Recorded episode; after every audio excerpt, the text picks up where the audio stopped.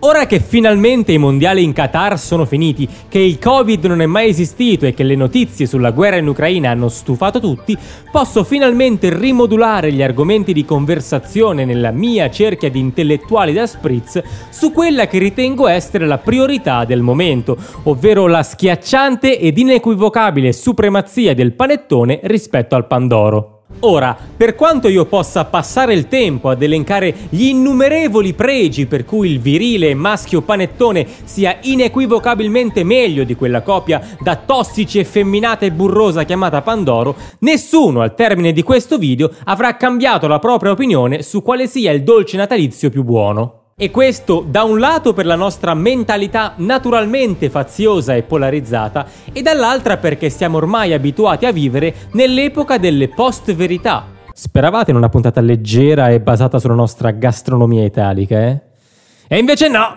Vi beccate il solito pippone noioso su quanto faccia schifo l'umanità. E comunque, preferire Pandoro panettone conta poco perché tanto non sarete voi a decidere quello che vi arriverà sulla tavola, perché probabilmente il panettone o il pandoro ve lo compreranno e sarà probabilmente un prodotto di scarsa qualità, arrivato da una strenna natalizia della Lidl, acquistato da una zia che vi vuole poco bene o che comunque vi conosce molto poco. Ed io non vedo l'ora di essere lì. Sarò lì all'angolo della mega tavolata, tra lo zio nostalgico del duce e i cugini brufolosi intenti a dare i voti alle fighe su Instagram. Tu ti girerai a guardarmi, mentre sarai lì a vivisezionare con precisione da allegro chirurgo ubriaco un panettone scadente posizionato i canditi ad uno ad uno su un tovagliolo, mentre contemporaneamente un soldato ucraino farà la stessa cosa salvando i proiettili ancora buoni per il prossimo attacco a Kherson. Io sarò lì a fissarti con uno sguardo di assoluta superiorità,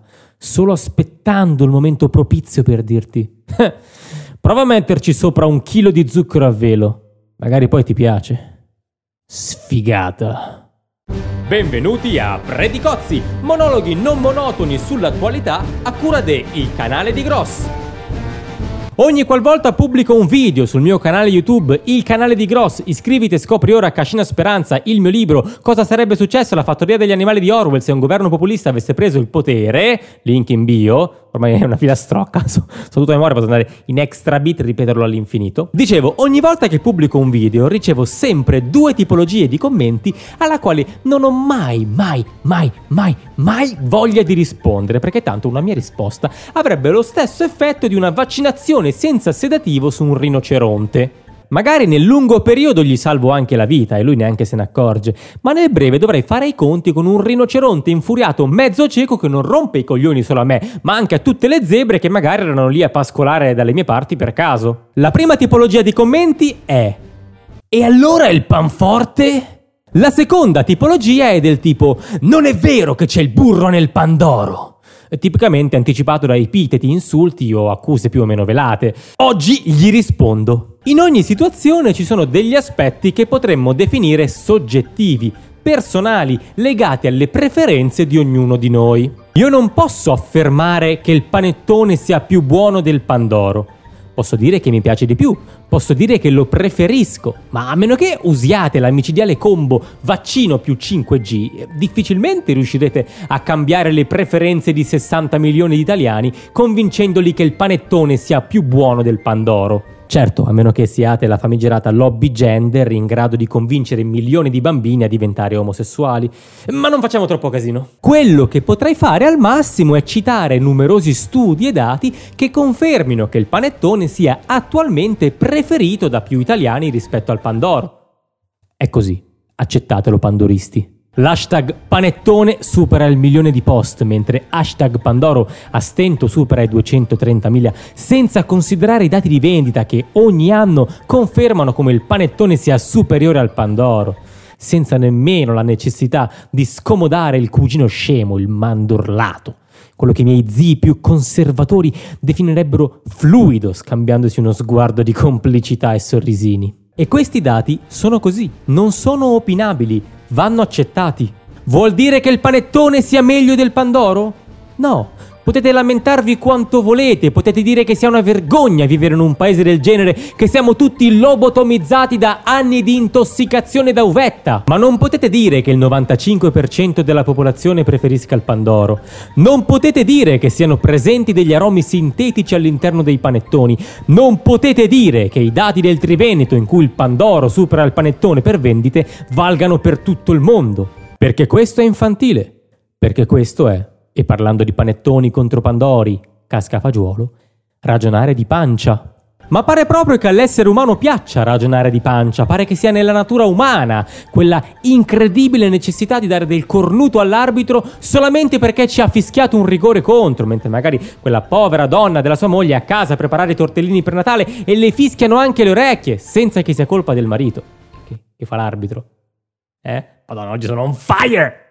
La seconda piccola riflessione di oggi deriva proprio da quel e allora il panforte di cui sopra, di quella necessità incredibile di vedere la realtà come divisa in due squadre contrapposte. Optimates contro Populares, Guelfi contro Ghibellini, Milan contro Inter, buoni contro cattivi questa incredibile tendenza umana di polarizzare il tutto, accettando passivamente qualsiasi informazione che sostenga la propria squadra e catalogando come baggianate tutto ciò che la minaccia. La realtà non è bianchi contro neri, eh. ci sono un sacco di sfumature di grigio in mezzo. Se uno critica il Pandoro, non vuole per forza dire che il Pandoro gli faccia schifo.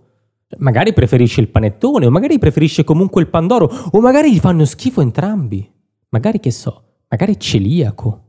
Ecco, volevo avvisare la polizia del politically correct che ho una ragazza celiaca, quindi sono autorizzato dalla Shar a fare battute sui celiaci.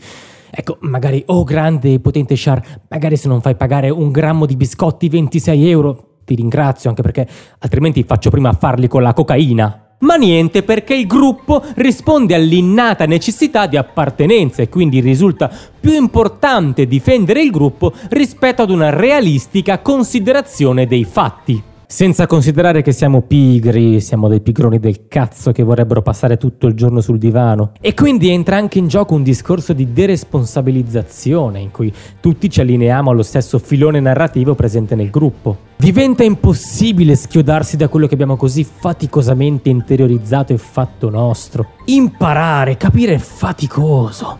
Già ci hanno costretto a studiare 12 anni, mo lasciami in pace a mangiare il mio pandoro senza rompermi le scatole. La definizione post-verità è stata votata come parola dell'anno 2016 dal dizionario di Oxford. Il fact-checking è ormai un lusso, una perdita di tempo. Faccio molto prima a accettare passivamente tutto ciò che conferma i miei pregiudizi giudizi piuttosto che imparare qualcosa di nuovo. La realtà non è più razionalità, ma interpretazione. Tutto sto pippone per dire cosa? Io posso solo lavorare al meglio delle mie possibilità per provare a dare un'interpretazione della realtà che sia più solida possibile, più razionale, più aderente alla realtà, ma ho delle capacità limitate. Posso provare a leggervi gli ingredienti del pandoro direttamente dall'etichetta, posso al massimo offrirvi una fetta del panettone che piace a me. Ma poi la fatica di trangugiarvi anche una fetta di panettone nonostante siete già sazi dal cenone, dovete farla voi.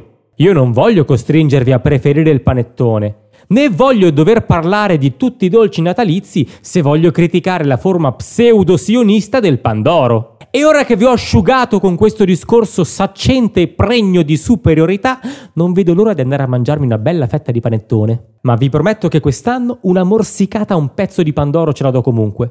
Che tanto, in fondo in fondo, schifo non mi fa. Predicozzi è un podcast de Il Canale di Gross. Mi trovate su YouTube, Instagram, TikTok, Telegram e pure Waveful. La soundtrack è a cura di Tecnoaxe. Trovate tutti i link per approfondire nella descrizione.